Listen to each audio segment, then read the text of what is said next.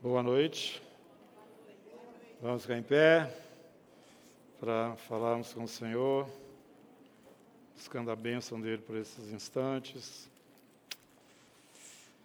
e agradecer a Ele pelas boas notícias recém de acontecimentos aí. Glória a Jesus, glória a Jesus. Senhor nosso Deus, te louvamos e te agradecemos porque o teu trono está estabelecido para sempre e a verdade do Senhor prevalecerá. Ó Deus, mas enquanto estamos aqui na peregrinação, tem essas lutas, tribulações, mas o Senhor há de prevalecer sobre todas as coisas.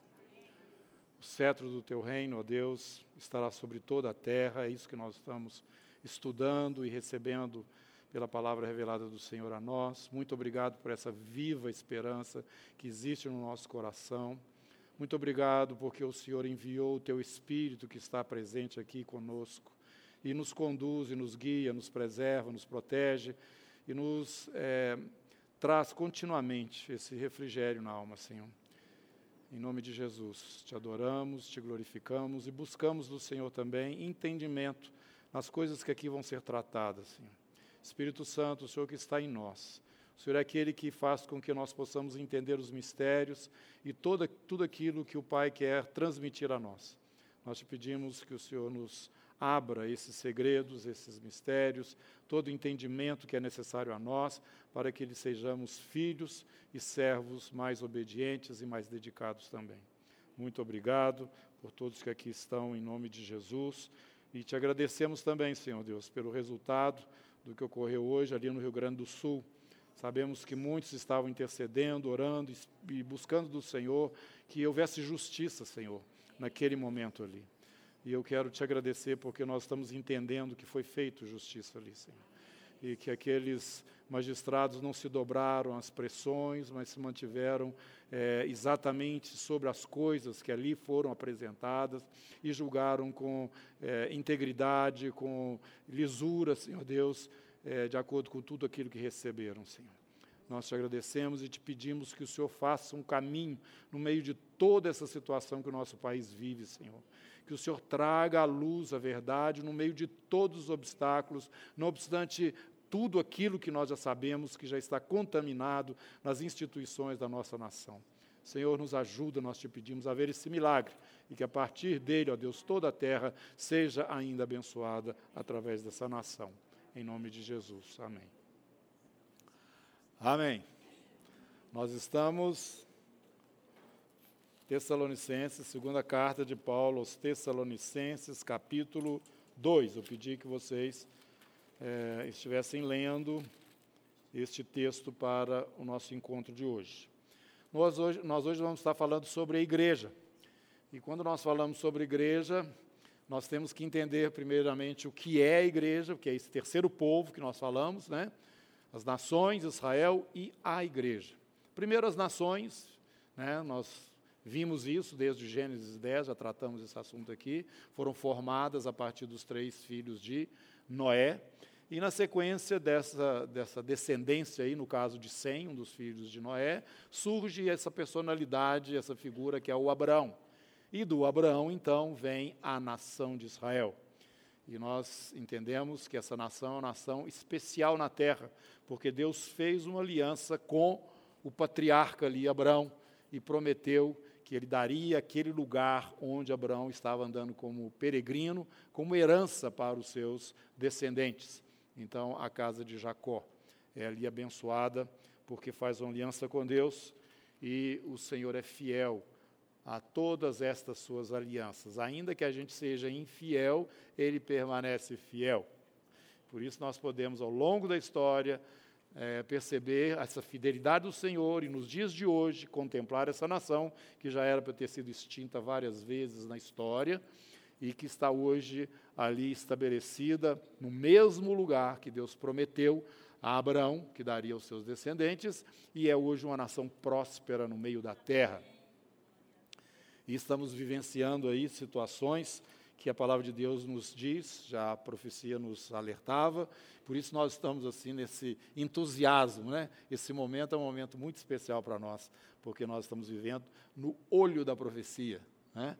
E sabemos que, se isso está acontecendo com Israel, se isso está acontecendo nas nações, como nós vimos Daniel mostrando na né, sequência dos impérios, nós já estamos na expectativa do último que há de se manifestar, de um grande imperador que vai surgir na terra, no mundo, né, e vai ter um domínio, já falamos sobre isso, e aí incrustado, junto com toda essa história das nações, o povo de Israel, a nação de Israel, junto com isso, e hoje brota novamente de acordo com a profecia. Mas hoje nós vamos enfatizar a igreja, que nós já mostramos aqui. O que é a igreja? A igreja não é Israel. Israel não será arrebatado, e nós temos que falar então sobre arrebatamento. Agora, quando falamos sobre igreja, não fala só sobre arrebatamento, a gente tem que falar também sobre ressurreição. São temas que estão totalmente ligados a este grupo novo que surgiu há mais ou menos dois mil anos atrás, que é.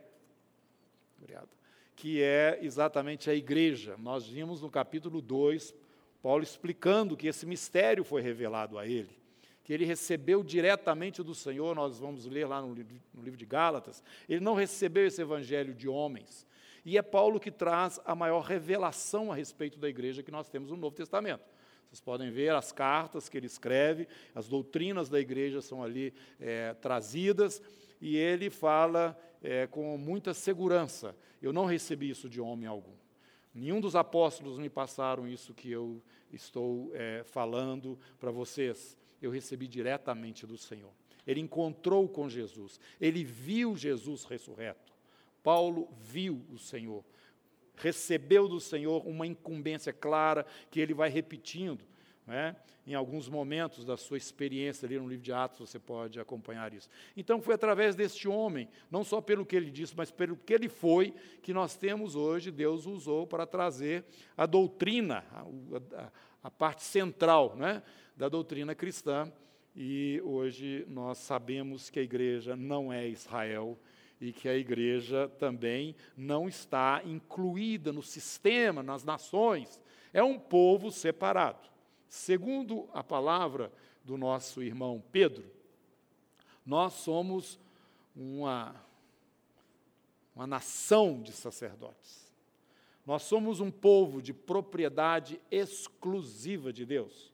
De acordo com o escritor de Hebreus, todos aqueles que foram expressões na antiga aliança, eles estão na dependência da nossa, do nosso do cumprimento do nosso chamado no Senhor Jesus, para que eles possam entrar na herança ou receber um galardão pleno. Capítulo 11 de Hebreus, está escrito isso lá.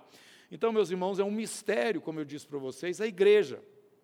Um mistério que o judeu, de uma forma geral, não aceita, ele tem ciúmes. É isso que Paulo fala. Nós eles, eles não aceitam o evangelho até certo ponto, porque eles ficam com ciúmes dos, dos gentios que receberam Jesus como o Messias e o Salvador deles.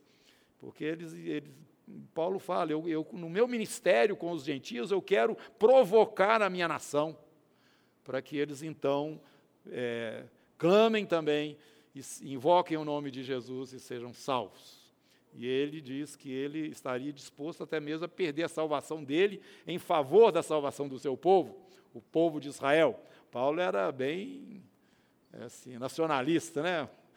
Ou ele, é, não sei se essa palavra seria a palavra correta, mas ele, ele é totalmente identificado com o povo judeu, nação dele. Mas ele traz também toda clareza que ele abriu mão de todas aquelas coisas que dentro da nação de Israel trazia para ele vantagem, oposição ou coisas dessa natureza, ele considerou isso tudo como refúgio para depender exclusivamente da salvação pela fé na pessoa de Jesus Cristo. E ele não queria saber de mais nada. E ele muito claramente escreve na carta aos Gálatas dizendo que aqueles que estão em Cristo já não interessa mais se é judeu, não interessa mais se é gentio, não interessa mais se é escravo, se, se é homem, se é mulher, porque todos nós somos agora este, formamos agora este povo, que é o corpo de Cristo, a igreja do Senhor Jesus sobre a terra, que ele vem buscar. Efésios capítulo 1 nos fala que nós somos a herança de Deus que está sobre a terra. E ele colocou em nós o seu espírito como a garantia de que ele vem nos buscar. Todos que têm o selo do espírito fazem parte dessa família maravilhosa de Deus sobre a terra. Nós não alcançamos isso, irmãos, a, a grandeza dessas coisas que para nós foram preparadas por Deus por livre vontade dele. Mas também o próprio Israel não pode se gabar diante de Deus que Deus me escolheu porque eu era isso, era aquilo. Então, ele, não. Ele fala para o povo de vocês eram os menores. Né? Então, nós temos realmente que nos é, inclinar diante da, da, dessa graça maravilhosa de Deus de nos ter escolhido dentre as nações, dentre o povo de Israel, para ser o Israel de Deus, que Paulo fala no final da carta dele aos Gálatas. Esse Israel de Deus é composto tanto de judeu quanto de não judeu. Nós somos hoje o povo de Deus sobre a terra. E a autoridade de Deus sobre a terra é exercida através da igreja, não através de Israel. História de Israel, nós aprendemos, ela já foi interrompida e ela vai voltar mas ela só volta depois que a igreja for. Eu queria dizer para vocês o seguinte: que para nós, né, se não fosse a aliança eh, de Deus com Israel lá desde, desde o princípio, não haveria necessidade de um milênio. Porque o milênio é o cumprimento de promessas objetivamente dadas ao povo de Israel. Jerusalém, a capital do mundo o descendente de Davi reinando sobre as nações. De Sião sairá a lei. É esta a palavra profética do Senhor. Mas esse momento ainda não aconteceu, irmãos. Por quê? Porque Deus revelou um mistério que estava oculto.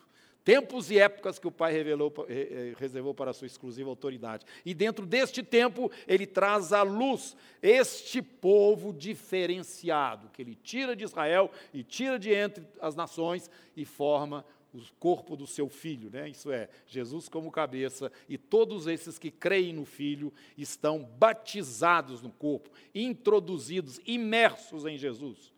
E Jesus vem buscar a sua noiva. Haverá então este momento quando a igreja será arrebatada, tirada da terra. Aí então Israel passa novamente a figurar né, no calendário aí dessa, dessa revelação é, progressiva do Senhor até que o reino de Deus seja estabelecido sobre toda a terra, culminando então com o milênio e depois disso um novo céu e uma nova terra. Bom, essa foi a introdução e eu quero que vocês agora, prestem atenção, nós vamos passar um vídeo aqui. É esses vídeos que é tirado da internet, então, mas eu sei que todo mundo, acho que todos aqui já, ouviram isso. Ele, já, ele foi, ele, primeiro, ele não estava nesse formato, não. Aí quem falou, acho que deu muito certo, ele então colocou num formato ainda mais claro, para que as pessoas que ouvissem prestassem bem atenção na mensagem que ele. Márcio, é, quantos aqui viram isso aí na internet? Quase todos, né? É, Juntamente com esses, esse vídeo, outros estão sendo colocados e, e a gente fica. Será que realmente pode acontecer a qualquer momento? Nós sabemos, já falamos, que a igreja será tirada da terra. Jesus mostra isso né? ou melhor, o apóstolo Paulo mostra isso, por inspiração do Espírito Santo, das revelações que ele tem. No primeiro, não desmarque aí o segundo Tessalonicenses, não. No primeiro Tessalonicenses, no capítulo 4, versículo 13, ele está nos falando o que vai ocorrer esse mistério, né? essa coisa misteriosa. E depois você vem comigo no 1 Coríntios, capítulo 15, para fechar isso aí e a gente voltar para 2 Tessalonicenses capítulo 2. Então,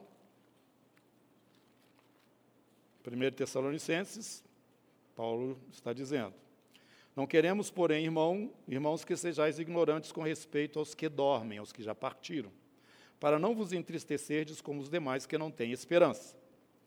Pois se cremos que Jesus morreu e ressuscitou, como eu falei, nós temos que falar sobre a ressurreição também.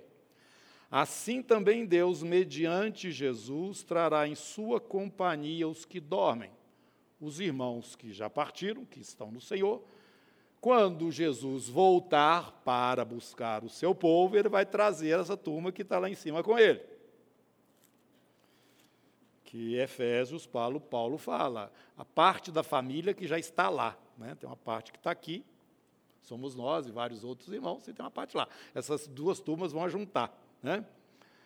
Versículo 15: Ora, ainda vos declaramos por palavra do Senhor, nós, os vivos, os que ficarmos até a vinda do Senhor, de modo algum precederemos os que dormem. Quer dizer, com eles, primeiramente, esse é, evento né, vai estar acontecendo. Porquanto o Senhor mesmo, dada a sua palavra de ordem, ouvida a voz do arcanjo, ressoada a trombeta de Deus. Descerá dos céus, junto com esses né, que estarão com ele, e os mortos em Cristo ressuscitarão primeiro. Esses virão com ele e vão ressuscitar. Como é que é isso?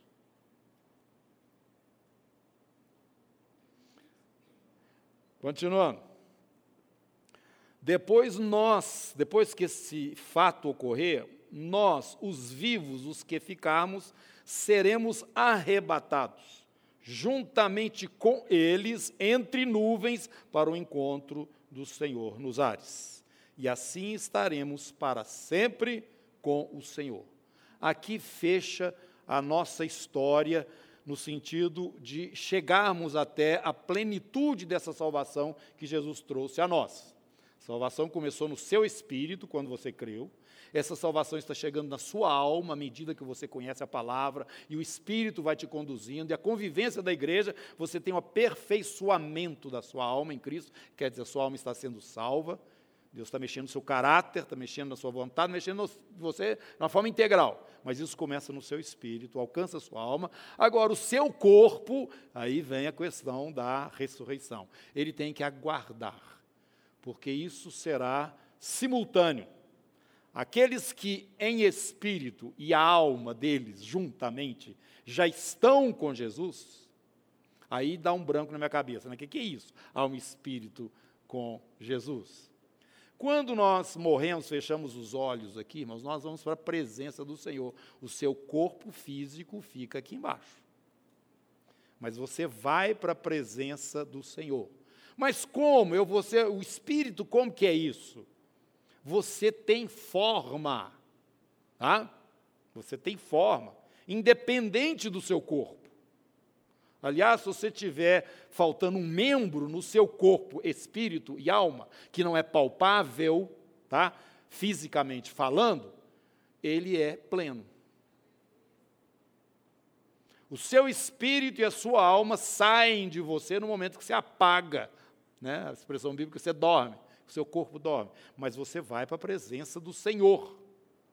E vai encontrar lá com os irmãos que já foram e já vai para a presença do Senhor. Jesus, quando voltar, ele vai trazer você junto com ele, se é que você vai dormir antes de chegar aqui, tá bom? E você vai ter que vir até no lugar onde o seu corpo foi sepultado. E a partir deste corpo que ficou aqui na terra, se desapareceu, se desintegrou, não interessa, tá? O Espírito Santo vai trazer à luz um corpo igual ao corpo que Jesus teve quando ressuscitou. Jesus, quando ressuscitou, ele não ressuscitou com aquele mesmo corpo que ele morreu, não. Você sabia disso? Ele ganhou um outro corpo um corpo eterno. Quando ele morreu, o corpo dele ficou lá na sepultura, ele foi. Não é isso que a Bíblia fala? Ele não subiu aos céus? Levou o cativo o cativeiro? O espírito e a alma dele foram. Aquele que estava sofrendo lá naquele lugar que Jesus fala, uma parte estava lá, o rico sofrendo, e a outra parte estava o Lázaro num lugar de gozo. Eles estavam em espírito e alma, não em corpo. Este corpo só Jesus e um grupinho pequenininho que tem, que recebeu quando Jesus ressuscitou, de acordo só Mateus que fala isso. Alguns dos santos ressuscitaram. Primícias ali, os primeiros Mas Jesus foi realmente o primeiro dentre os que dormem. Inclusive, este é um título dele. Né? Você vai encontrar isso no Apocalipse. Este corpo é que muitas vezes confunde a cabeça das pessoas né, com relação à ressurreição. Então, irmãos, o fato da ressurreição é, ocorrer nesse momento identifica o arrebatamento com esse corpo que o Senhor quer e vai trazer para nós. Este corpo é a plenitude da salvação. Ele já nos salvou no espírito, está salvando a nossa alma e vai nos trazer um novo corpo. Toda aquela morte que entrou no homem lá desde Adão, ela vai estar definitivamente destruída. Onde está a morte, a tua vitória? Para nós, no arrebatamento. Aí estaremos para sempre com o Senhor. Não inclui a igreja mais em situações assim que nós vamos ver que vão estar acontecendo, porque ela já está com o Senhor definitivamente resolvida. Fechou-se o número daqueles que compõem esta, este grupo chamado igreja. Nós vamos ver isso dentro do livro do Apocalipse. Então, eu queria lembrar, lembrar a vocês que esta vinda de Jesus com os irmãos que já partiram, é no sentido, primeiro eles, né, depois nós, os que estiverem, estiverem vivos. Primeiro, eles vêm até o lugar onde eles foram sepultados. Jesus mesmo fala, as sepulturas vão, vão, sabe, vão, eles vão sair da sepultura. Daniel já falava lá no capítulo 12, eles vão sair da sepultura. Mas vai sair com um corpo glorificado e eles vão ser atraídos para o lugar onde Jesus parou, porque Jesus não vai pisar na terra, não, ele vai ficar nos ares, nas nuvens. E a turma que tiver aqui, que faz parte da igreja, que realmente faz parte do corpo de Cristo, que estiver viva na terra nesse momento, vai acontecer algo inusitado com eles. 1 Coríntios capítulo 15.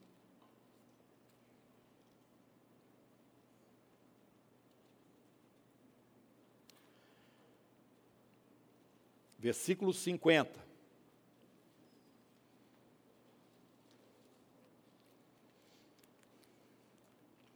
Isto afirma, irmãos, que a carne e o sangue não podem herdar o reino de Deus, nem a corrupção herdar a incorrupção. Esse nosso corpo ele é corruptível, né?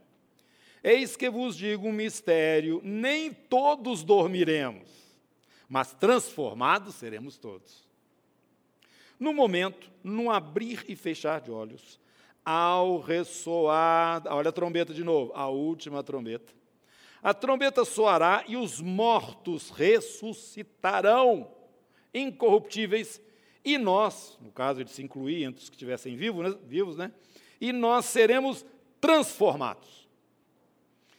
Porque é necessário que esse corpo corruptível se revista da incorruptibilidade, que o corpo mortal se revista da a imortalidade. E quando este corpo corruptível se revestir da incorruptibilidade, e o que é mortal se revestir da imortalidade, então se cumprirá a palavra que está escrita: tragada foi a morte pela vitória. Nós sabemos no capítulo 1, ficou claro, o texto é claro demais, vocês viram, entenderam aqui, né? Lá em Efésios, é,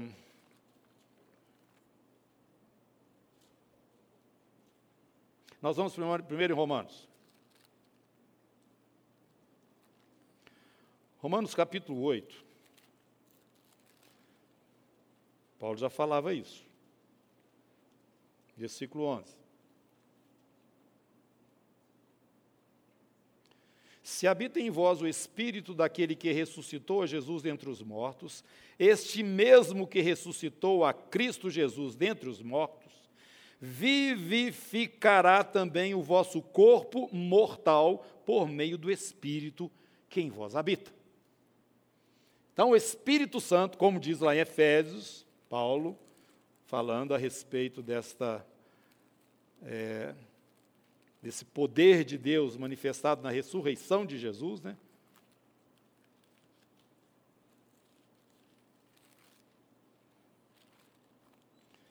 Está é, tá escrito aí.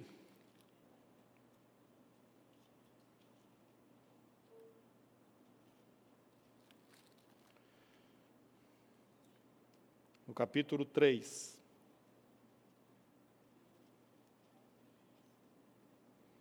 Por esta causa, verso 14, me põe de joelhos diante do Pai, de quem toma o nome toda a família, toda a igreja, tanto no céu, a parte que está lá, como sobre a terra, família do Senhor para que, segundo a riqueza da sua glória, vos conceda que sejais fortalecidos com poder, mediante o seu espírito no homem interior, que está operando em nós, né? E assim habite Cristo no vosso coração pela fé, estando vós arraigados e alicerçados em amor, a fim de poderdes compreender com todos os santos qual a largura, comprimento e altura e profundidade, e conhecer o amor de Cristo que excede todo entendimento, para que sejais tomados de toda a plenitude de Deus. Ora, aquele que é poderoso para fazer infinitamente mais, além daquilo que pedimos e pensamos, segundo o seu Espírito que opera em nós.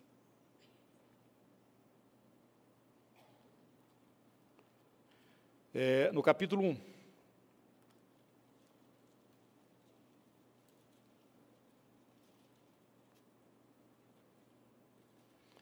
Versículo 15. Por isso também eu, tendo ouvido a fé que há entre vós no Senhor Jesus e o amor para com todos os santos, não cesso de dar graças por vós, fazendo menção de vós nas minhas orações, para que o Deus de nosso Senhor Jesus Cristo, Pai da glória, vos conceda espírito de sabedoria e de revelação no pleno conhecimento dele, iluminados os olhos do vosso coração, para saberdes qual é a esperança do seu chamamento, qual a riqueza da glória da sua herança nos santos e qual a suprema grandeza do seu poder para com os que cremos segundo a eficácia da força do seu poder, o qual exerceu ele em Cristo, ressuscitando-o dentre os mortos e fazendo-o sentar à sua direita nos lugares celestiais, acima de todo o principado, potestade. Este Espírito que operou em Jesus, tirou ele lá de dentro da morte, né, a ressurreição, há de operar, segundo lemos aqui em Romanos também, em nosso corpo mortal. Isso é a ressurreição. Esta é a primeira ressurreição que nós vamos ver lá no livro do Apocalipse. Vamos ainda no livro de Romanos, no capítulo 8, onde nós estávamos, e vamos ver aqui uma coisa interessantíssima que Paulo está revelando também, né? Sendo usado para nos revelar. Verso 18. Porque para mim tenho por certo que os sofrimentos do tempo presente não podem ser comparados com a glória a ser revelada em nós. A ardente expectativa da criação aguarda a revelação dos filhos de Deus. Isso é arrebatamento, gente. Pois a criação está sujeita à vaidade, não, não voluntariamente, mas por causa daquele que a sujeitou. Quando o homem caiu, a natureza, Deus colocou tudo debaixo da autoridade do homem. Quando o homem caiu, essa autoridade foi transferida. Né? Então, não é a natureza que se submeteu voluntariamente. Ela foi sujeita, né? Verso 21, na esperança de que a própria criação será redimida do cativeiro da corrupção para a liberdade da glória dos filhos de Deus. Porque sabemos que toda a criação, só tempo geme e suporta angústias até agora. E não somente ela, mas também nós, que temos as primícias do Espírito, igualmente gememos em nosso íntimo, aguardando a adoção de filhos, a redenção do nosso corpo. Nós sabemos que depois, né, do milênio, depois que do arrebatamento, quando Jesus voltar e for pisar aqui na terra, a terra vai estar é, sendo transformada, no sentido de que a maldição estará sendo tirada. Nós lemos lá no livro de Isaías o leão junto com o cordeiro, o menino brincando com a, com a cobra, é, não vai ter essa situação que a natureza vive. A natureza vive debaixo de opressão. Ela é linda, maravilhosa, mas ela está debaixo de opressão. É só você ver aquele canal que fala da natureza dos bichos, que você nota isso. Você nota isso. E essa natureza, tanto a, a, a animal como a vegetal, inclusive, aguarda a redenção aguarda a manifestação, melhor, o arrebatamento, quando nós adquirirmos o nosso corpo eterno, vai acontecer então, vai começar a acontecer essa a restauração da natureza. Você vê isso quando vai falando sobre o milênio, que o chão vai produzir de uma forma incrível, a terra vai começar a produzir de uma forma incrível. Acabou aquele negócio de, pelo suor do teu rosto, você vai comendo, acabou. Então, esse momento está aguardando, quer dizer, esse momento ele só vai ocorrer quando acontecer a, o arrebatamento e a transformação desse corpo, que é a ressurreição. Meus irmãos, se Israel tivesse recebido o Messias, e aqui eu quero falar bem claro para vocês: Israel, como nação, não foi rejeitada por Deus. Eles rejeitaram, como nação, o seu Messias. Perderam o bonde. Eles vão reconhecer um pouquinho mais na frente de novo. Né? Mas no momento nós somos um problema para eles. É o que Paulo fala no capítulo 11 do livro de, de Romanos. Por causa da gente é que eles ficam ainda um pouco mais travados, né? É, mas tem um véu ainda que está sobre eles. Eles não conseguem ver o óbvio. Mas o que nós estamos vendo aqui é que esse momento vai desencadear, o arrebatamento da igreja, vai desencadear a manifestação do reino de Deus. Nós vamos ver isso no livro do Apocalipse. Vai tocar a última trombeta, o Senhor traz, repetindo, os nossos irmãos que já partiram, que estão na presença dele, embora não tenham um corpo físico, tá? E eu gosto sempre de ilustrar isso da seguinte forma: às vezes as pessoas ficam, ah, mas sem corpo, como é que é isso? Você não tem um corpo físico, mas você tem forma. Vamos entender isso melhor. O, o Senhor Deus, o Todo-Poderoso, o Criador dos céus e da terra, ele é o quê? Espírito. Não está escrito isso? Jesus não fala? Deus é espírito, seus adoradores o adoram em espírito, em verdade. Agora, Deus tem forma? Claro que tem. Senão Moisés não teria visto. Isaías não teria visto. O próprio João, na revelação do Apocalipse. Deus tem forma, irmãos. Deus tem braços, tem mão. Inclusive aquela menina que veio aqui há um tempo atrás, na comunidade, há muito tempo, aquela Baby Brasil, como é que ela chama? É, Baby Consuelo, né?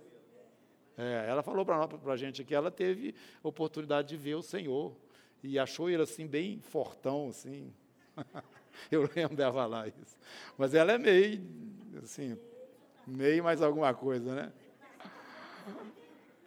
Mas eu, eu, eu ouvi a entrevista dela com o Jô e deu para perceber que ela teve um encontro com Jesus de fato. Agora, daí para frente, né?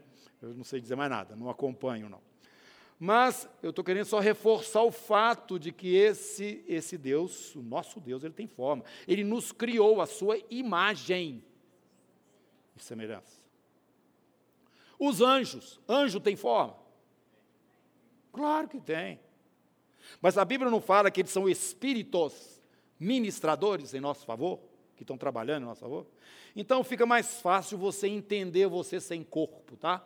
Físico. E entender também que você é igualzinho você na presença do Senhor. No sentido de que, igualzinho que eu estou falando, não é, não é o formato, não. É o, o, sua alma, o, o que você é. Tá? Quem você é. Quando você estiver na presença do Senhor, você não vai virar outra pessoa, não. Você vai sair daqui do jeitinho que você é mesmo. Não, só depois com o corpo. é.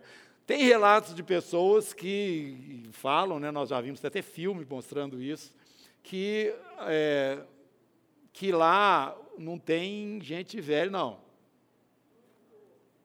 É tudo assim mais ou menos na idade dos 30 anos, 20 anos, por aí. Mas isso nós não vamos comentar, isso é, isso é extra Bíblia. Todo mundo quer ficar bonito na fita, né?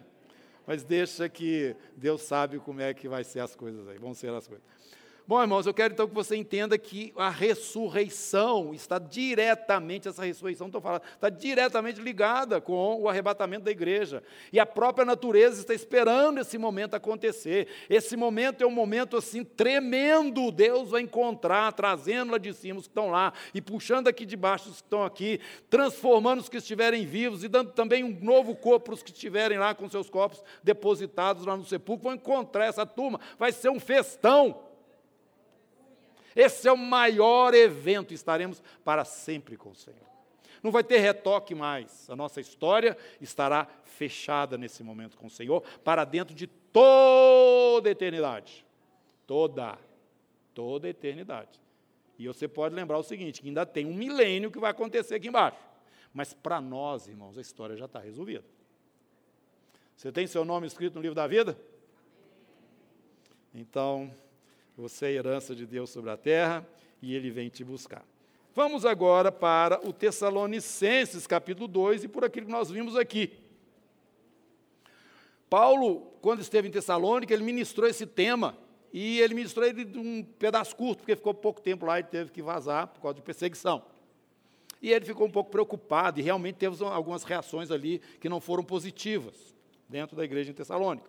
Então ele escreve e para os irmãos e vai dando instrução a respeito desses mesmos fatos que ele já havia falado com eles, esclarecendo.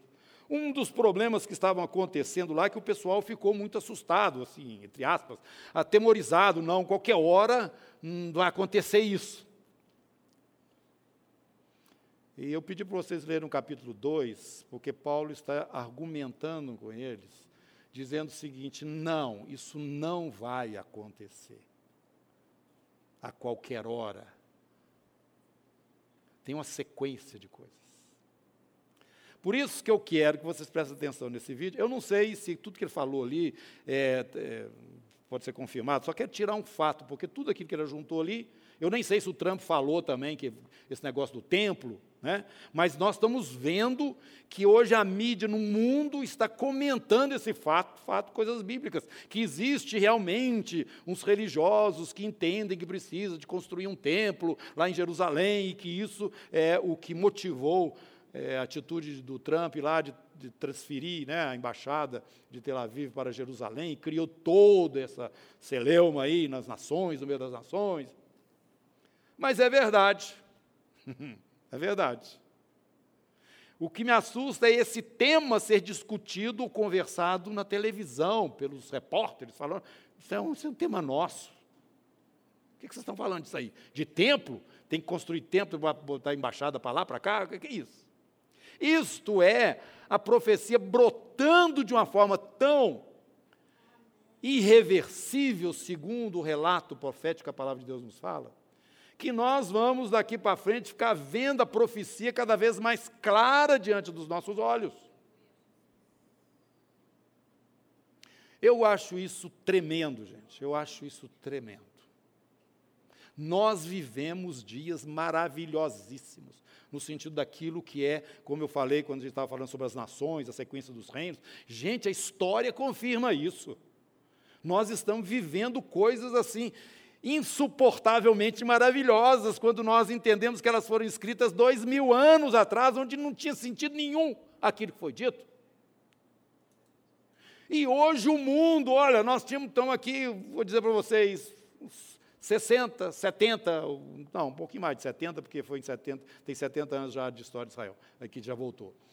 É, no princípio do século passado, vamos ver, até o final do século XIX, essa história, ou essa, esse negócio de, de Israel, esse negócio de Jerusalém, não fazia sentido nenhum no mundo. Se naquela época alguém estivesse falando, não, porque Israel vai voltar, que vai acontecer, que Jerusalém vai começar a ser disputada, e começasse a falar talvez assim, ah, e o sistema também, a forma de, de, de, de da, da, da moeda vai mudar. Vai... O que, que é isso? Vai chegar ao ponto que as pessoas não vão precisar mais de dinheiro. O que, que é isso? Isso eram coisas totalmente fora de sentido, gente. Claro, visível. Mas hoje nós estamos dentro dessa realidade. Estamos dentro dela e ela cada vez vai ficar mais forte. Capítulo 2, então, irmãos, no que diz respeito à vinda do nosso Senhor Jesus Cristo. E aqui eu quero parar. Nós, quando falamos sobre a vinda de Jesus, já começa a ter que explicar como é que é. Vinda para quem? Jesus vai vir para a igreja e ele não pisa na terra. Depois de um tempo com a sua noiva, que está escrito lá no Apocalipse como é que vai ser, ele vai descer com ela para a terra. Aí então Ele vai pisar aqui na terra. Eu sei até onde que ele vai pisar, está escrito aqui na Bíblia. Todo olho verá. Ele vem para, as, para Israel, em primeiro lugar, e para as nações. Agora, o arrebatamento não. Ele vai vir para nós. Um pouco antes de vir para todo mundo, Israel e as nações. Irmãos, é bom a gente entender isso, porque Deus ele tem uma sequência no trato dele. Primeiro, ele trata com aqueles que estão mais pertinho dele. Depois, ele vai ampliando o tratamento. Vocês já ouviram falar que o juízo começa onde? A casa de Deus. Depois é que ele vai saindo para fora. O Senhor primeiro trabalha, ainda que em disciplina, com os que são da casa dele. É quando ele fala isso lá, Paulo fala lá da ceia, eu gosto desse exemplo. Temos o exemplo de, de Ananias e Safira, né, gente dentro da igreja que morreu ou estavam morrendo. Mas a palavra explica que aquilo era uma disciplina do Senhor para que eles não fossem julgados com os de fora. Eu gosto de dar esse exemplo. É o técnico de futebol que está vendo que um jogador lá não está dando muito certo, ele tira ele do campo antes de terminar o jogo. Irmãos, tem duas, dois motivos para Deus tirar você antes do, do final. Primeiro, para você não atrapalhar mais as coisas, não ficar pior para você. Né? E segundo, porque ele sabe que está vindo um negócio muito ruim, é melhor você não viver aquele momento, então ele te tira antes. Mas nós temos um prazo, nós temos um período normal tá? para exercermos aqui esse testemunho que ele nos entregou como representantes dos céus aqui na terra. Mas, irmão, nós somos eternos, todos são eternos, mas nós, nós já estamos com o Senhor, ou aqui ou lá, tá? Ou aqui ou lá. Estamos aguardando a ressurreição ou o arrebatamento, tanto os que estão aqui quanto os que estão lá. Então, o fato de você sair daqui para lá, em primeiro, um primeiro momento, é uma benção maravilhosa. Mas ninguém quer ir, não, né? Minha mãe falava isso. Todo mundo quer ir para o céu, mas ninguém quer morrer. O apóstolo Paulo falou isso. Eu, eu quero ir, gente. E ele queria mesmo, e ele ia. Mas eu sei que o Senhor quer que eu fique, porque eu ainda tenho mais coisas ainda para realizar aqui. É só isso. Fora. Estou fora. Quero ir embora. Porque a nossa história continua, não tem esse negócio. Por isso que ele começa falando para os irmãos aqui em Tessalônica: eu não quero que vocês fiquem tristes como os outros ficam quando um irmão dorme. Ah, aquele luto que mata. Não, a gente tem que ter o luto mesmo, é normal o luto. Você vai ficar um tempo longe desse irmão. Se for irmão, né? Você vai encontrar com ele daqui um pouquinho. Hein? Por mais tempo que você viva aqui na terra e, separe isso, mas é, no final vai ser pequenininho. Porque história continua. Você não apareceu aqui do nada, foi o Senhor que te criou e te colocou nessa geração, nesse momento, com um propósito. E Ele vai continuar efetuando, independente do nosso palpite, da nossa concordância, aquilo que ele já preparou desde a antiguidade. Então, a nossa, é, irmãos, o que diz respeito à vinda do nosso Senhor Jesus Cristo e a nossa o quê? Reunião com Ele. Então, ele está falando de quê? Arrebatamento, nossa reunião com Jesus. Então, eu estou falando isso, sobre esse tema com vocês. E eu quero que vocês não se deixem demover da mente de vocês. Que eu sei que vocês estão meio apavorados. Ah, já chegou. Ah, vai, vai dar tempo de eu ir na padaria. Vamos casar depressa, porque eu não sei se amanhã Jesus já voltou. Deu uma perturbação. Os irmãos estavam, porque o dia do Senhor é um dia de, tremendo, gente. Não vai ser muito bonitinho assim, não. Vai ser um negócio horroroso para quem não é do Senhor. Não vos demovais da vossa mente, não fique apavorado, não, com facilidade. Nem vos perturbeis. Ele está falando a respeito do nosso encontro com Jesus. Quer por espírito, quer por palavra. Olha, não fique perturbado, ainda que apareça um espírito falando para vocês, ou alguém que chega aí e começa a pregar para vocês, ou por uma epístola, uma carta, como se fosse nossa, endereçada a vocês, supondo tenha chegado o dia do Senhor. Que ele faz um, uma conexão, com a, obviamente, com a nossa reunião com ele. Então, ele está falando sobre o arrebatamento da igreja. Eu não quero que vocês fiquem apavorados, sabe por quê, gente? Eu vou dizer uma coisa para vocês. Isso não vai acontecer. Vocês não serão arrebatados. Não haverá o encontro nosso com Jesus sem que ocorra duas coisas. Duas coisas. A primeira, a gente pode até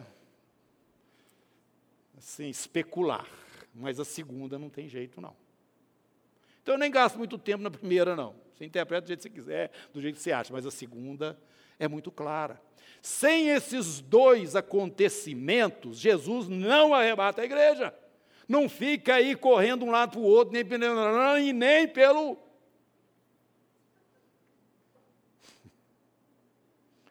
Pelo que o irmão falou. Eu imagino que seja um irmão. E eu estou falando isso, irmãos, porque isso é normal na igreja. Eu mesmo pensava assim, um tempo para trás, qualquer hora, já cumpriram todos os sinais, qualquer hora Jesus arrebata a igreja, nós temos que ficar firme. E isso era até uma, uma coisa positiva no sentido de chamar o pessoal é, para uma vida comprometida com Jesus. Mas presta atenção no que Paulo está falando. A nossa reunião com ele, eu não quero que vocês fiquem apavorados achando que já chegou a hora ainda que chega um espírito aí, ou uma revelação, ou, ou alguém achando, mandando uma carta aí falando que é no nosso nome, que chegou o momento desse encontro, não vai acontecer sem que primeiro duas coisas ocorram. E eu quero então dizer para vocês que a primeira, para mim, já está ocorrendo, agora a segunda não. A primeira qual que é?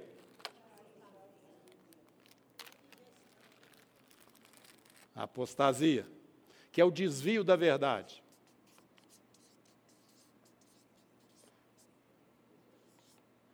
A segunda qual que é?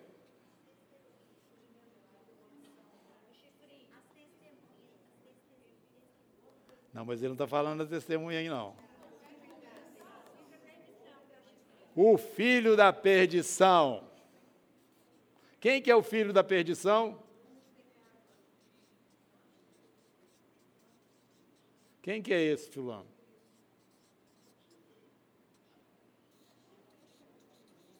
Isso mesmo. Anticristo ou chifrim. Que nós já falamos bastante dele aqui. O quê? Não, eu estou falando no capítulo 2 de 2 Tessalonicenses. Tem mais coisa, mas aí não está no capítulo 2. Paulo está então falando o seguinte: olha aqui. Vai vir apostasia, o desvio da verdade. Hoje você olha a cristandade, você liga a televisão, você vai ver o que é isso. Falando como, como se fosse igreja mesmo, né? E coisas boas e coisas.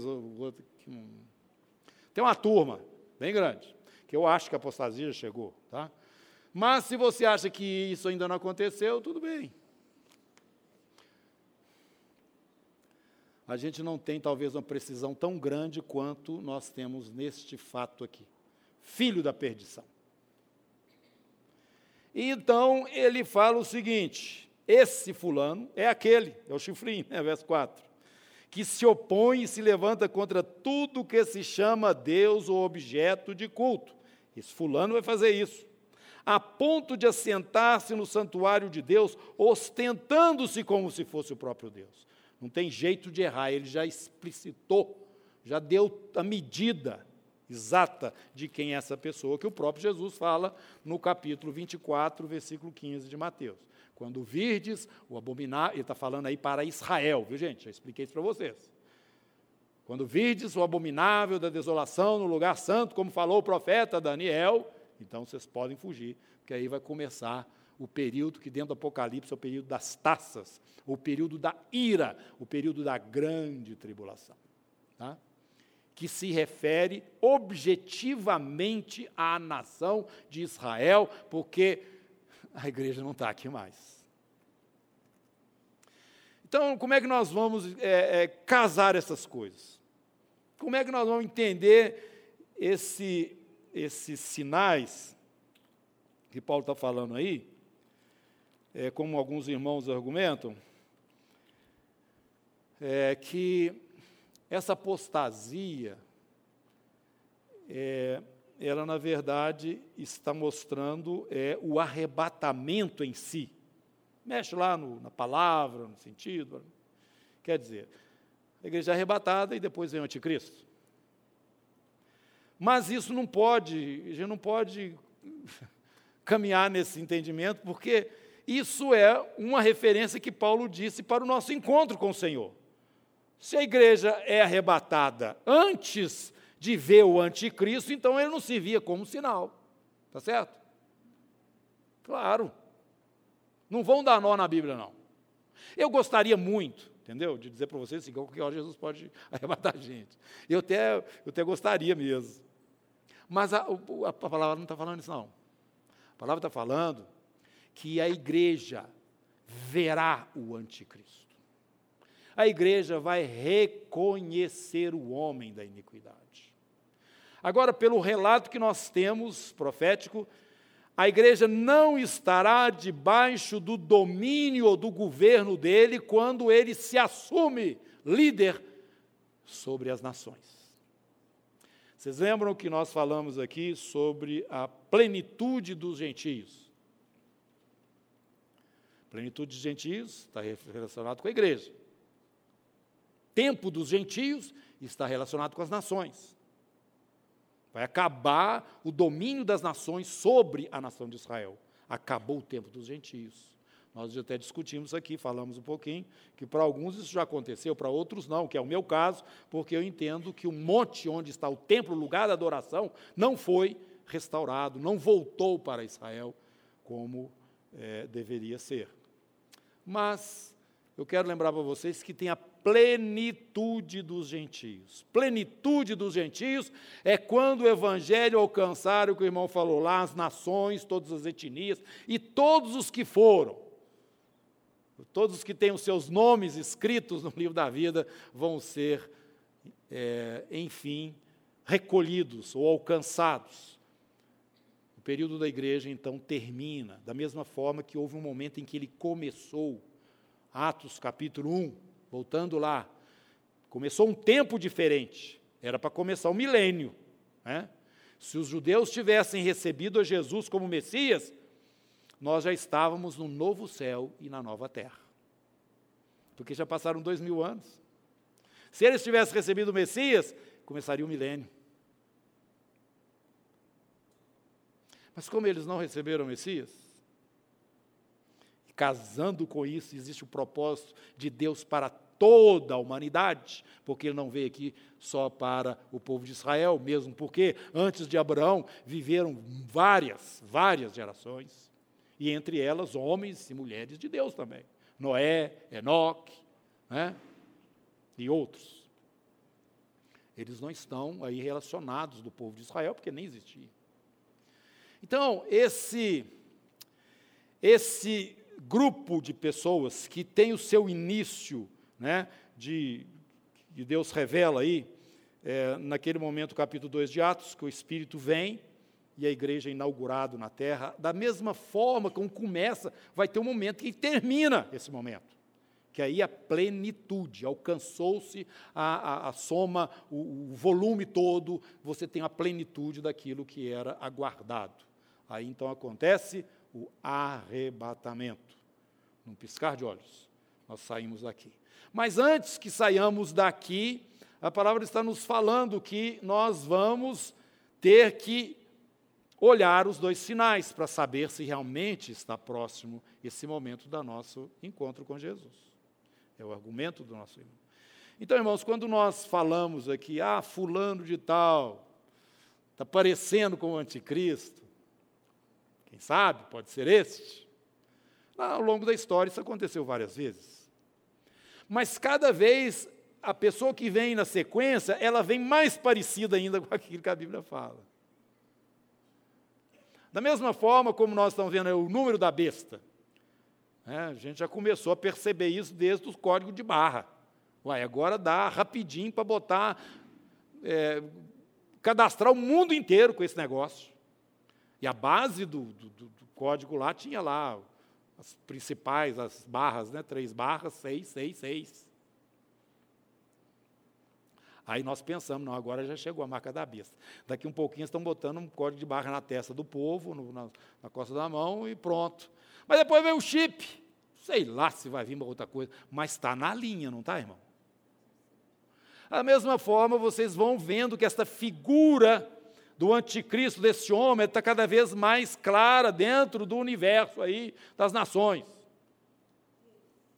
Oi.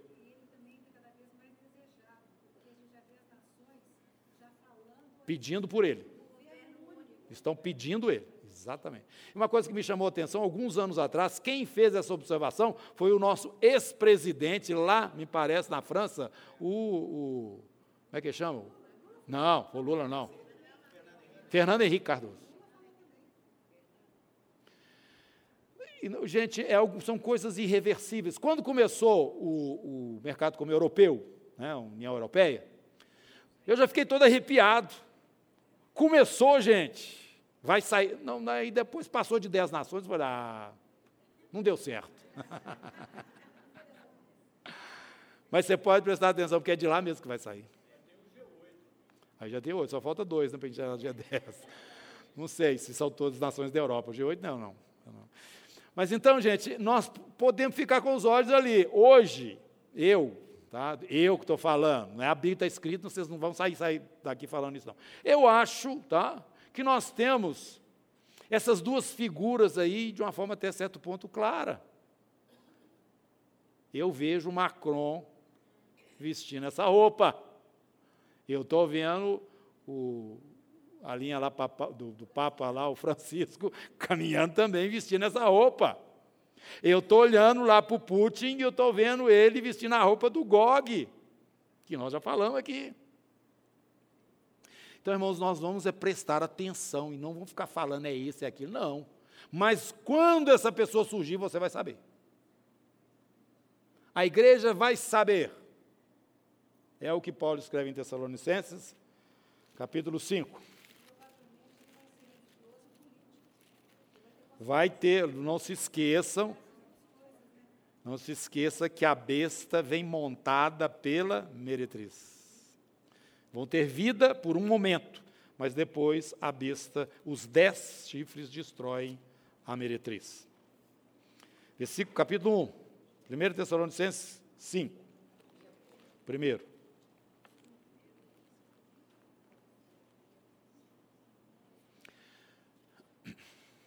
Irmãos, relativamente aos tempos e às épocas, não há necessidade que eu vos escreva, vocês estão bem inteirados. Pois vós mesmos estáis inteirados com precisão que o dia do Senhor vem como ladrão de noite. Epa, peraí. Está falando que eu vou saber, agora está falando que eu não vou saber? Vai vir como ladrão de noite? Em primeiro lugar, deixa eu explicar uma coisa com relação ao dia do Senhor. O dia do Senhor não é 24 horas, não. Tá? É um período. Que tem na Bíblia escrito claramente a respeito do momento final desse período, que é um dia mesmo. Capítulo 14 de Zacarias. Você vai ver lá o dia. Agora, tem um período que é chamado o dia do Senhor. E como é que esse período aí começa? Onde é que ele começa? Ele começa no arrebatamento da igreja. De fato. Ele começa no arrebatamento da igreja. O dia do Senhor chega, né? e daí para frente as coisas vão apertando até desembocar naquele momento em que esse chifrinho se manifesta como Deus na terra. Aí entra na grande tribulação. Mas o dia do Senhor já começa ali no arrebatamento da igreja. No capítulo 5, então, na sequência, vamos ver o que, que ele está falando.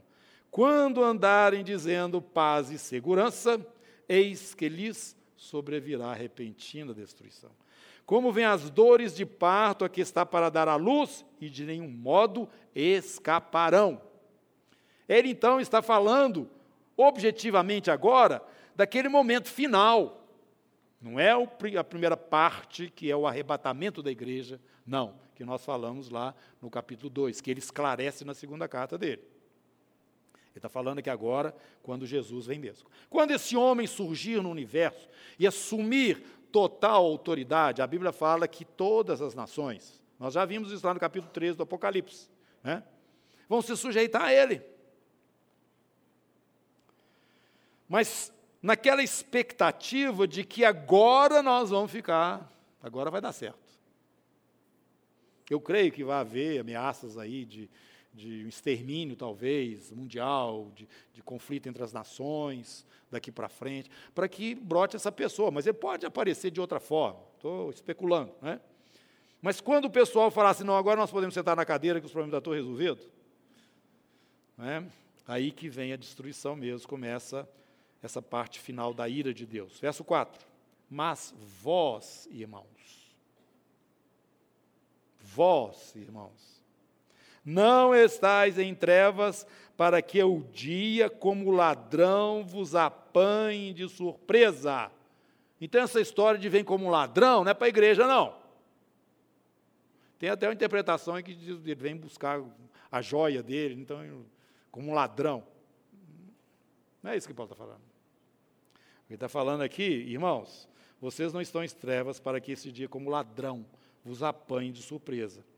Porquanto vós todos sois filhos da luz e filhos do dia, nós não somos da noite nem das trevas. Então, irmãos, nós vamos saber que está bem pertinho do arrebatamento da igreja, nós vamos saber. Porque depois que aparecer esse segundo sinal, isso for uma coisa evidente, você vai ficar até mais leve, você vai andar na rua assim, provavelmente nem está tá pisando no chão mais. É a minha expectativa. Por quê? Assim, pois, não durmamos como os demais, pelo contrário, vigiemos e sejamos sóbrios. Ora, os que dormem, dormem de noite, os que se embriagam, é de noite que se embriagam. Nós, porém, que somos do dia, sejamos sóbrios, revestindo-nos da coraça, da fé e do amor, tomando como capacete a esperança da salvação, porque Deus não nos destinou para a ira mas para alcançar a salvação mediante nosso Senhor Jesus Cristo. As sete taças são as taças da ira do Senhor, que está lá no Apocalipse. É o período da ira de Deus sendo derramada sobre a terra. E esse momento não é para nós.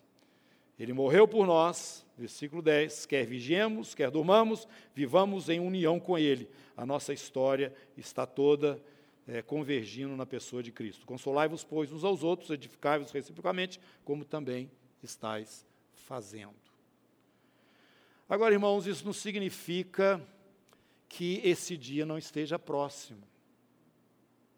Significa que existe alguma coisa que ainda não ocorreu, que é um sinal que eu preciso ver para que então esse arrebatamento ocorra.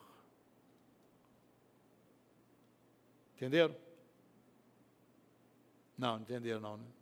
Balança a cabeça para frente ou para o lado. Assim.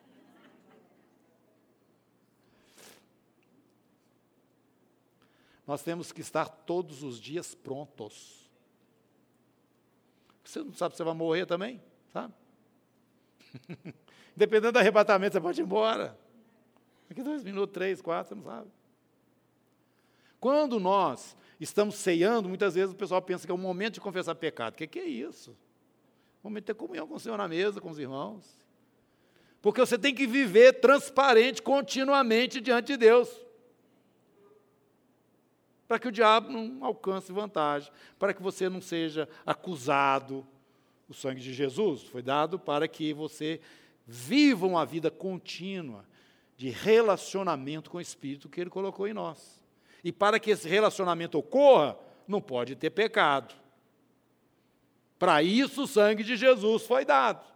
Mas para que essa incompatibilidade desapareça, você tem que reconhecer o seu erro. Só isso, irmãos. E continuamos caminhando. Não apague o Espírito, não entristeça o Espírito Santo de Deus, porque você foi selado com Ele, e Ele é garantia de que você vai ser arrebatado. Não é isso? E nós aprendemos que Ele que tirou o corpo de Jesus lá da sepultura, já transformado num corpo glorificado, e o colocou ele assentado lá, vai fazer a mesma coisa conosco, nesse corpo mortal nosso, Ele também vai nos transformar. Então, não entristeça o Espírito, não, não viva fora da graça e da misericórdia de Deus. O sangue já foi derramado. Então não use o arrebatamento da igreja como uma motivação para você estar em dia com o Senhor. Que a cada dia você possa estar vivendo na presença dEle. E que nada venha realmente ser um motivo de uma separação, de um caminhar, não é? Seja lá um minuto, dois, três, quatro, cinco, fora dessa comunhão gostosa com o Espírito Santo de Deus.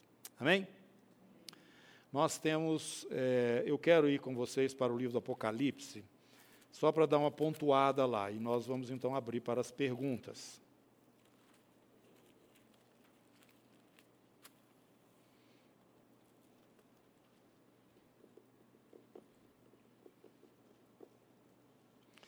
Capítulo 10,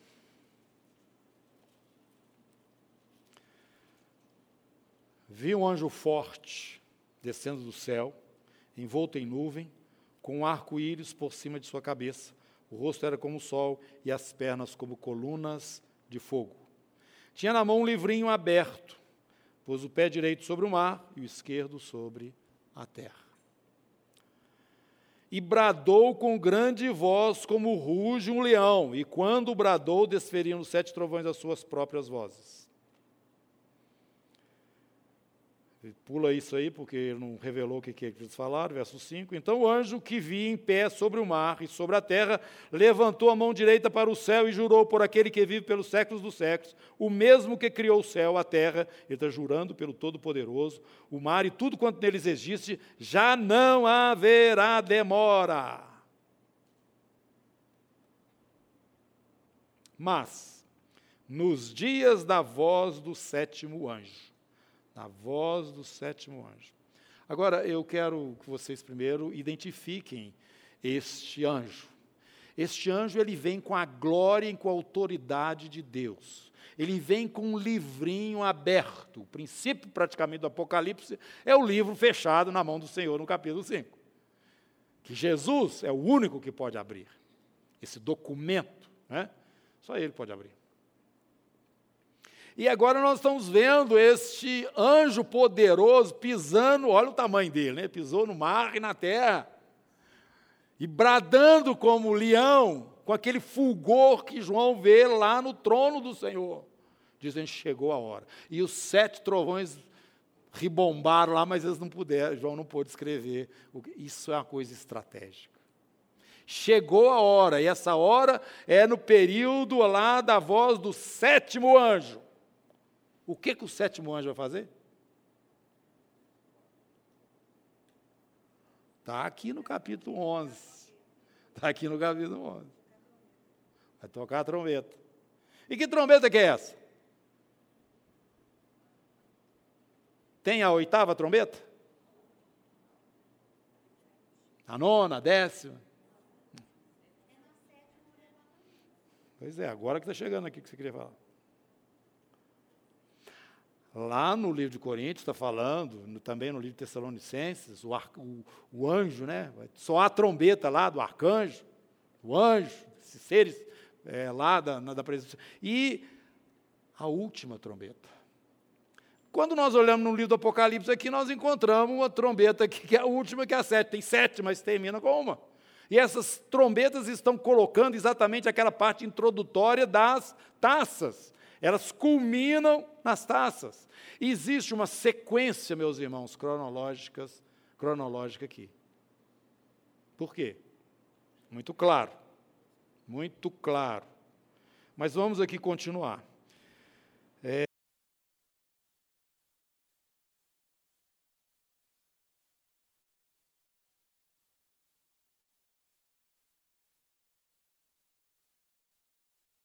Acabou. É. Então, é o seguinte. Mas nos dias da voz do sétimo anjo, quando estiver para tocar a trombeta, cumpre-se-á então, cumpre-se-á, termina o quê? Mistério de Deus, segundo ele anunciou aos seus servos, os profetas. Eu já vou traduzir isso aqui rapidinho para vocês. Esse mistério é a igreja. Terminou o tempo. Ela já está concluída.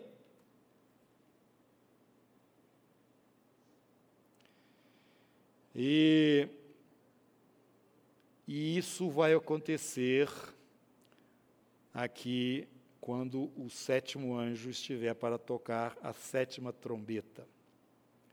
Quando ele toca a trombeta, versículo 15, Houve no céu, capítulo 11, versículo 15. Houve no céu grandes vozes dizendo: O reino do mundo se tornou de nosso Senhor e do seu Cristo. E ele reinará pelos séculos dos séculos. Você está falando aí que completou o tempo da igreja na terra e que a igreja, então, nesse momento foi arrebatada? Estou dizendo isso. Estou dizendo que é nessa sétima trombeta. Estou dizendo que o reino de Deus começa nesse momento, embora na terra ainda haja um período com a manifestação do anticristo. Mas vamos continuar. Os 24 anciãos, quer dizer, terminei aqui, né? O seu Cristo, ele reinará pelos séculos dos séculos. Os 24 anciãos que estão assentados lá, é, continuando, verso 17: Graças te damos, dizendo, Todo-Poderoso, que és e que eras, assumiste o teu grande poder e passastes a reinar. Mas Jesus não está com o pé aqui na terra, não. Na verdade, as nações se enfureceram, chegou, porém, a tua ira e o tempo determinado para serem julgados os mortos. Que mortos? Aqueles aos quais ele vai dar o galardão aos seus servos os profetas, aos santos e aos que temem o teu nome, e para destruíres os que destroem a terra. Explicação disso no capítulo 12, que vem explicando, versículo 12: Por isso festejai aos céus, e vós os que nele habitais. Ai da terra e do mar, pois o diabo desceu até vós, cheio de grande cólera, sabendo que pouco tempo lhe resta. Tem um período dele aqui. Mas os céus estão em festa. No capítulo 13, já li isso para vocês, chamei a atenção de vocês para esse detalhe. Que o chifrinho, né, foi lhe dado uma boca, versículo 5, 13, 5, proferir arrogâncias e blasfêmias, autoridade para de 42 meses, que são três anos e meio, abriu a boca em blasfêmias contra Deus para lhe difamar o nome, difamar o tabernáculo, a saber, os que habitam nos céus. Esse chifrinho está promovendo uma perseguição, uma destruição aqui. Como disse o profeta Daniel, ele prevalecerá contra os santos do Altíssimo. Mas esses santos do Altíssimo que vão estar aqui não são igreja, não fazem parte dela. A igreja está lá em cima, os que habitam nos céus. Ele abriu a boca contra os que estão lá na presença do Senhor para difamar o tabernáculo, a saber, os que habitam nos céus. Portanto, eu quero é, dizer para os irmãos o seguinte: no capítulo 11, nós temos duas testemunhas. Essas duas testemunhas, elas também são um sinal do arrebatamento da igreja. E a palavra de Deus nos fala claramente no capítulo 11, verso 14. Passou o segundo ai, eis que sem demora vem o terceiro. O terceiro ai é a sétima trombeta. Nós sabemos que o segundo ai é a sexta trombeta. E o primeiro ai é a quinta trombeta. Capítulo é, 8. Versículo 13.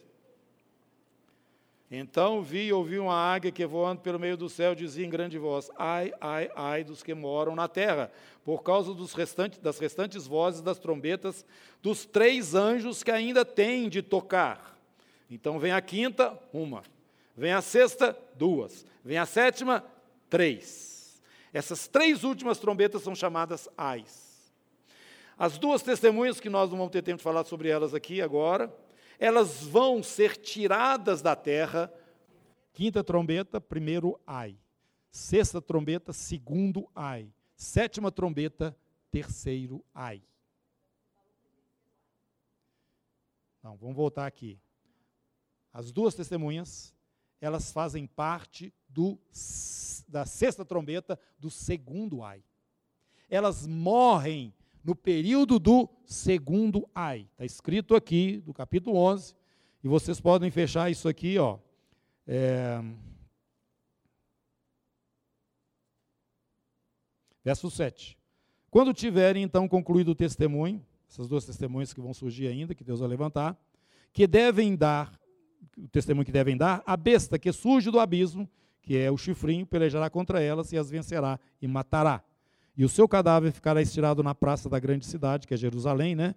espiritualmente, que se chama Sodoma e Egito, onde também seu Senhor foi crucificado vai descrevendo o que, que acontece com as duas testemunhas, e na sequência, versículo 13. Naquela hora houve grande terremoto e ruiu a décima parte da cidade de Jerusalém. Morreram nesse terremoto sete mil pessoas, ao passo que as outras ficaram sobremodo aterrorizadas e deram glória ao Deus do céu. Passou o segundo ai. Eis que sem demora vem o terceiro, que é a sétima trombeta. Então, irmãos, se a sétima trombeta, quando fecha esse momento que nós vemos no capítulo 10, não haverá mais demora, no momento da voz do sétimo é que vai, da sétima trombeta, do sétimo anjo, é que vai ocorrer este, essa plenitude né, desse mistério, que é, já falei para vocês, é a própria igreja já com o seu número completo, vai sair da terra. Agora, as duas testemunhas morrem antes da sétima trombeta tocar. Entenderam o que eu estou querendo colocar? Isso é cronológico, o Apocalipse está te mostrando isso aqui. Então, irmãos, tem mais um detalhe. Antes que a sétima trombeta, que é a última toque, nós vamos ter que ver essas duas testemunhas.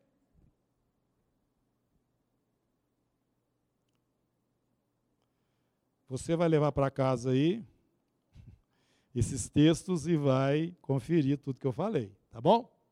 Mas como eu disse, eu estou só dando uma passada no Apocalipse, com relação ao arrebatamento da igreja e o fechamento da nossa história. Agora, antes de concluir tudo, eu quero dizer para vocês que na sequência do arrebatamento da igreja vai acontecer o tribunal de Cristo, que está escrito aqui. Chegou o momento de julgar e dar o galardão aos teus servos, os profetas, tanto os pequenos como aos grandes. Então, quando a igreja sai daqui, ela vai para o tribunal.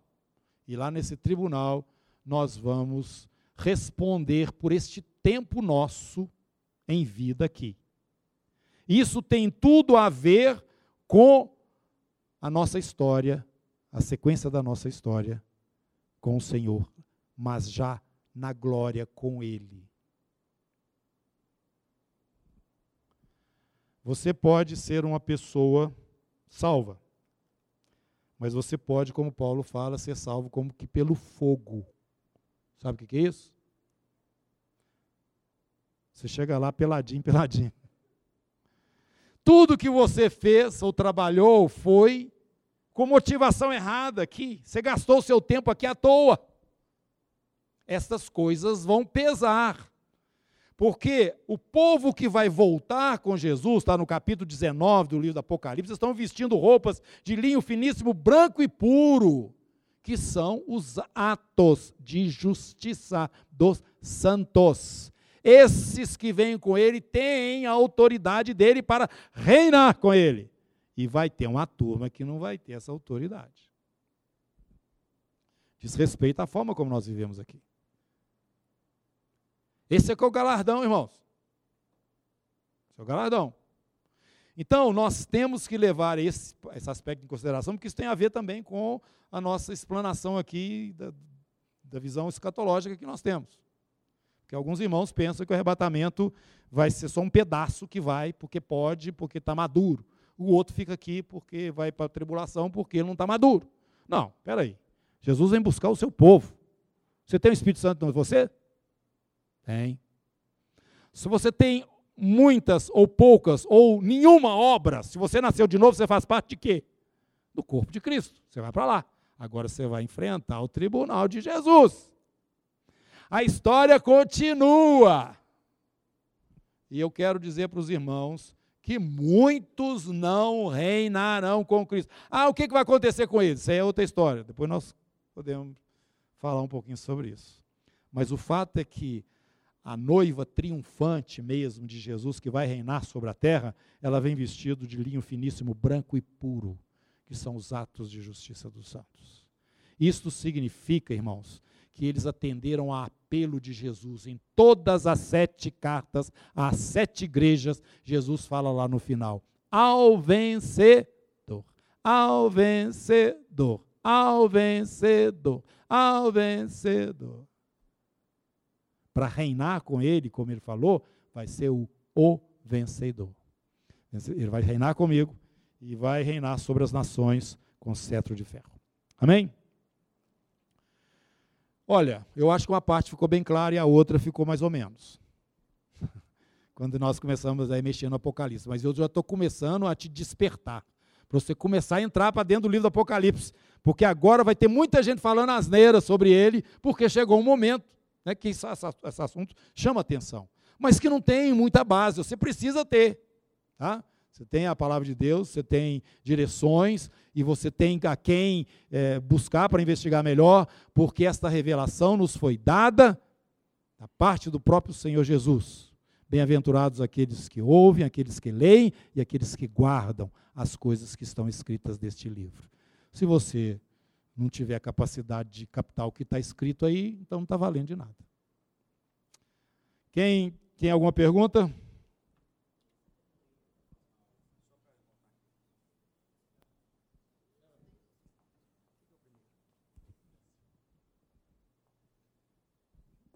Aquela passagem, Nefe, que Jesus foi, quando da ressurreição dele, e pregou aos espíritos em prisão, que, que tem a ver nesse contexto todo do arrebatamento e ressurreição?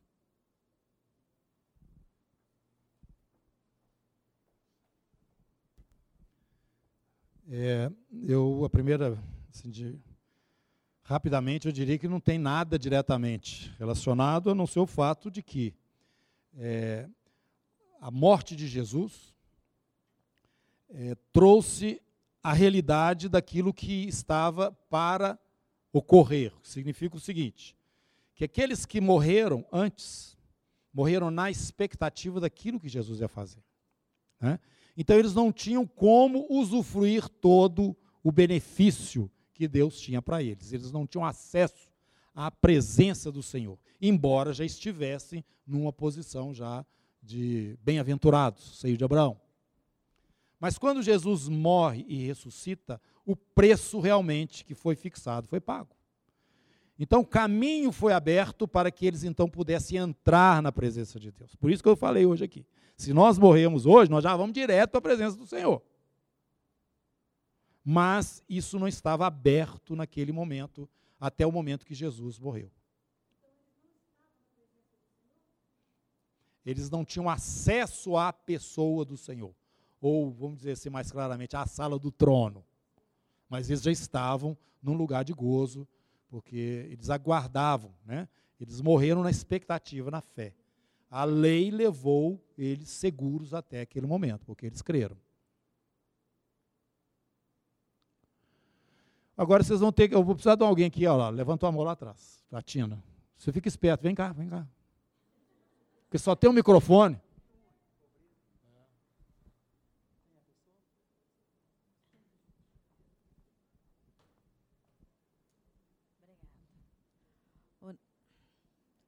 Ô, Neif, é, a minha pergunta é o seguinte: você falou que no sétimo selo a igreja vai subir é, com Jesus.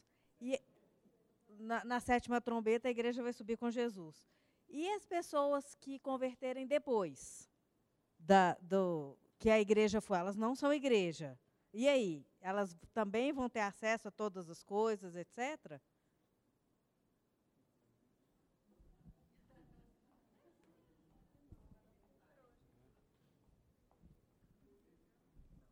Não. As pessoas que, depois que a igreja saiu daqui, elas vão fazer parte de um outro grupo.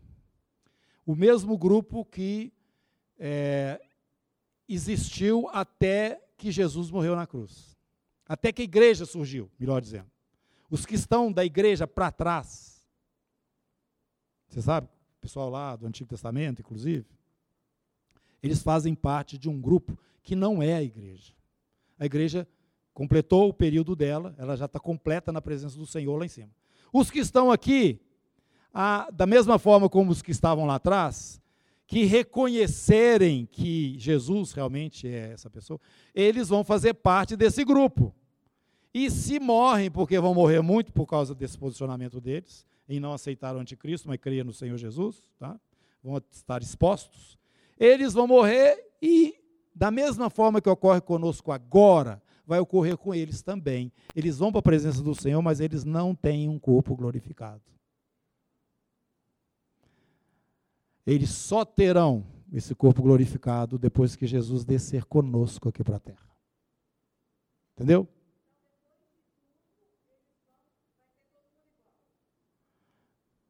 Depois de tudo, você está falando é Nova Jerusalém, né? Ah, Nova Jerusalém. É. Depois de tudo, lá no novo céu e na nova terra. Eles vão participar do milênio. Vão participar do milênio, mas não como igreja.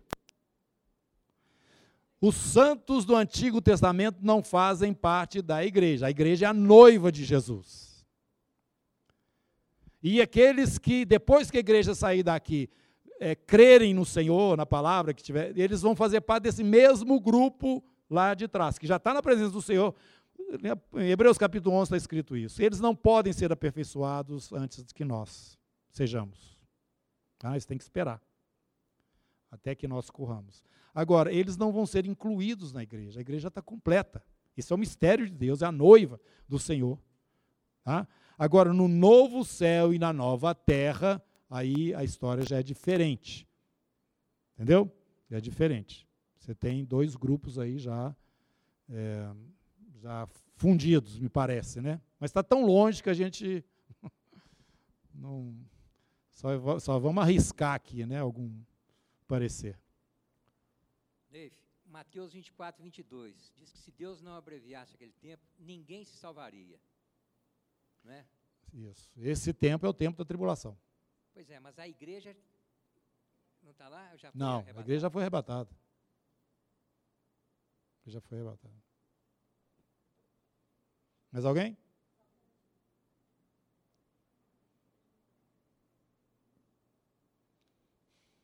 Vou fazer ao senhor duas perguntas, pastor. É, eu gostaria que o senhor me, assim, ao seu modo como líder, como o senhor vê a apostasia hoje? Assim, o senhor sentindo o que está. Eu gostaria de ouvir do senhor como é que o senhor tem visto isso. É, Para mim é muito clara a apostasia. Né? É, quando a gente olha a igreja de uma forma geral e vê as, as pessoas é, usando do evangelho para outros fins e outros, outras coisas que não são é, exatamente aquela vontade de Deus.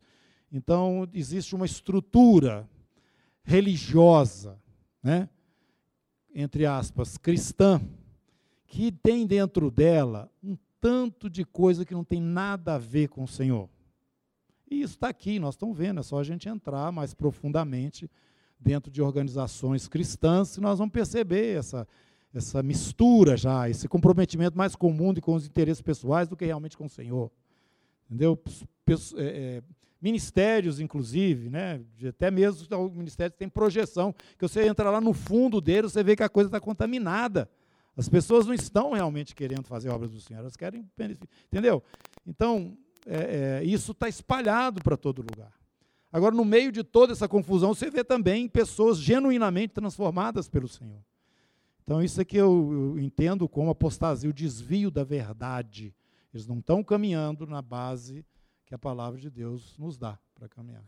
Outra coisa, na, na sua explicação, quando o senhor começou a explicar ali, quando morremos, vamos todos para junto do Senhor. Uhum. Isso nos dá uma alegria, um certo conforto, uma certa segurança de que tudo está pronto, tudo foi só bênção. Mas também depois vem o julgamento. O tribunal. O tribunal. É isto, porque muitas vezes as pessoas, ah, não, eu morri, eu fui, confessei Jesus, está tudo bonitinho. Está tudo resolvido. Pois é. Isto eu gostaria também tá. de ouvir do senhor. Eu, eu, já falei, mas vou reforçar. Sei, é, o senhor, no final, aí o senhor deu, a minha pergunta foi, mas eu gostaria. Né? É, o que ocorre é o seguinte, irmãos. Quando nós entregamos a nossa vida a Jesus, no, começa a nossa história. Né? Na verdade, o, o, lá, tem gente levantando. Na verdade, você se transformou num filho de Deus. Agora é bom você olhar para dentro da sua própria casa, você vai entender o que eu estou falando. Vai lá que você tem três filhos. Tá? E dois deles, três não, dois servos, dois já, já resolve. Um deles é uma dor de cabeça contínua dentro da sua casa. Enquanto que o outro é um menino padrão. Aí você vai, você vai ser uma pessoa que tem posses e está tá querendo passar isso para os seus filhos. Para qual deles você vai passar a responsabilidade de gerir os negócios da família? Para o padrão. Agora, o que não é padrão, você vai deserdar ele e dizer que ele não é seu filho? É o exemplo mais fácil da gente entender. Nós somos família de Deus. Agora você tá, vai pensar que eu vou chegar lá na presença do Senhor e vou receber o mesmo galardão que o Paulo recebeu? Por quê? Salvo nós dois somos, somos dois filhos de Deus. Agora, o irmão, ele teve uma vida de dedicação na presença do Senhor, onde a expectativa de Deus se fez plena. Ele termina falando: combati o bom combate, completei a carreira e guardei a fé. Será que eu vou poder falar isso? Será que você vai poder falar isso? Ah, vai chegar o dia que nós, é claro, isso a Bíblia falando, eu vou chegar diante do tribunal, vou receber por aquilo que foi obra genuína, vou. Mas pode ser que as que eu recebo é desse tamanho assim. O outro irmão recebeu, pai. Tem diferença no céu. Esse negócio que no céu tem comunismo é mentira, que tudo é igual para todo mundo é mentira. Não é assim, não. A salvação é para todo mundo. Deus não faz acepção de pessoa. Se você reconheceu Jesus como Senhor, entregou sua vida, você é salvo. Agora, irmão, a Bíblia fala que uns são salvos como pelo fogo. Tudo que eles fizeram queimou. Quer dizer, a motivação da obra não era o Senhor, mas eram eles mesmos. Por isso que a palavra fala: tudo que fizerdes, fazer de todo o teu coração, como para o Senhor e não para homens, cientes que recebereis o galardão do Senhor. Então, o que você faz, seja para o seu patrão, seja para sua mãe, seja porque, quando você está servindo as pessoas, você tem que ter isso no seu coração. Estou servindo ao meu Senhor. Porque a conta, nós vamos fechar ela em cima, não é aqui embaixo, não.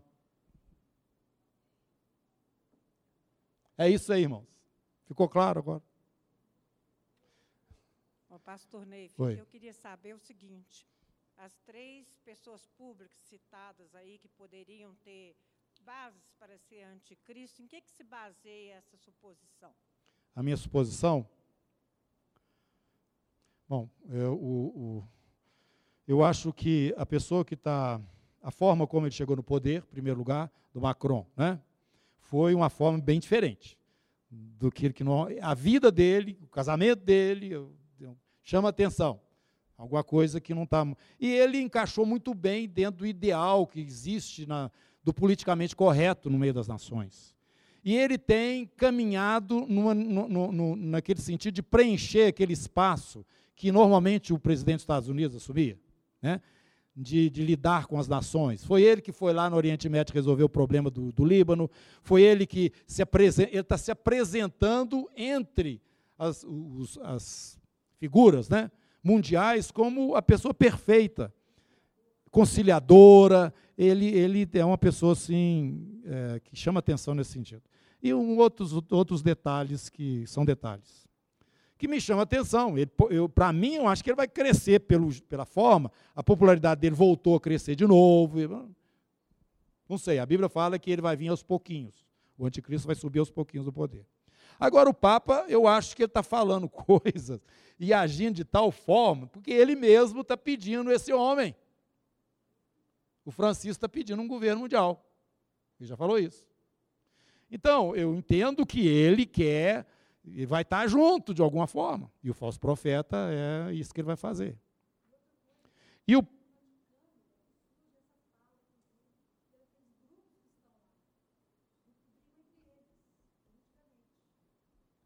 Não, então, se você for prestar mais atenção, você vai ver que as coisas estão casando. Mas, repito, eu não estou dizendo que são. Eles estão no modelo. Vamos prestar atenção para ver se a coisa vai evoluindo. Viu? O Putin, para mim, ele veste a roupa do Gog ali muito forte. Se de qualquer dia, um dia desse aí, a Rússia invadir Israel, junto com aquela turma lá, eu acho que não vai ser surpresa, não. Amém? Então vamos ficar em pé? Para a próxima reunião, eu gostaria que vocês lessem o livro do Apocalipse. São só 12, 22 é, capítulos. Você lê uns dois por dia,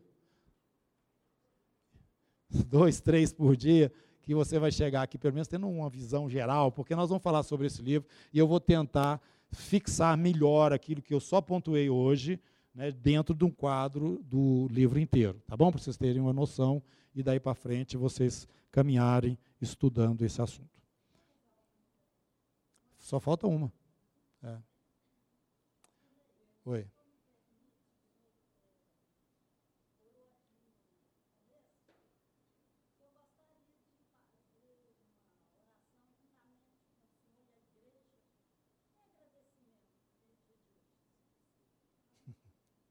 Nós já agradecemos, podemos agradecer de novo. Tá.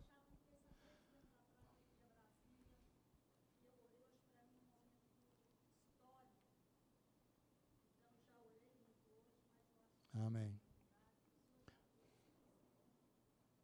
É, antes da gente orar, terminando, eu quero lembrar vocês que nós vamos estar fazendo uma viagem para Israel do dia 8 até o dia 20 de maio.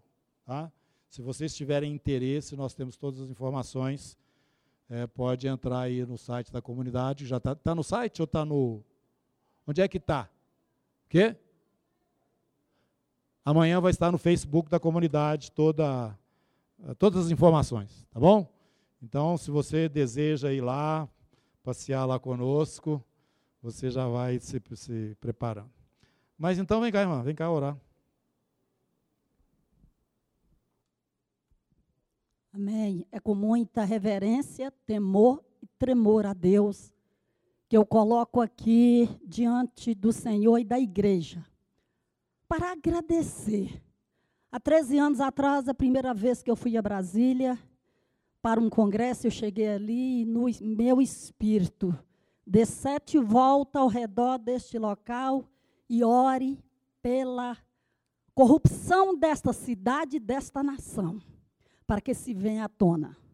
Um ano depois começou. E nós estamos vendo, estamos vendo, estamos vendo como nós estamos vendo as profecias. E hoje é um dia que Deus, eu tenho visto a mão de Deus. Então eu quero aqui diante, juntamente com vocês, orar, Senhor Deus e Pai, soberano e eterno, Deus justo, Deus que faz justiça, porque Ele fala que se o meu povo que se chama pelo meu nome, Deus, nós oramos, eu orei, a igreja orou, clamou. Nós estamos orando. Muito obrigado, Senhor, porque nós estamos visto a resposta do Senhor aqui na terra, aqui no Brasil, com este acontecimento de hoje. Oh Deus, a minha oração não é uma oração alegre, porque eu não gostaria de estar orando desta forma. Eu gostaria de estar orando que o Brasil é uma nação justa, aonde não há intervenção nenhuma, somente a intervenção do Senhor. Mas glória a Deus, Senhor. Glória a Deus que o Senhor nos ouviu. Glória a Deus. Porque um ano eu fiquei sem orar, Pai.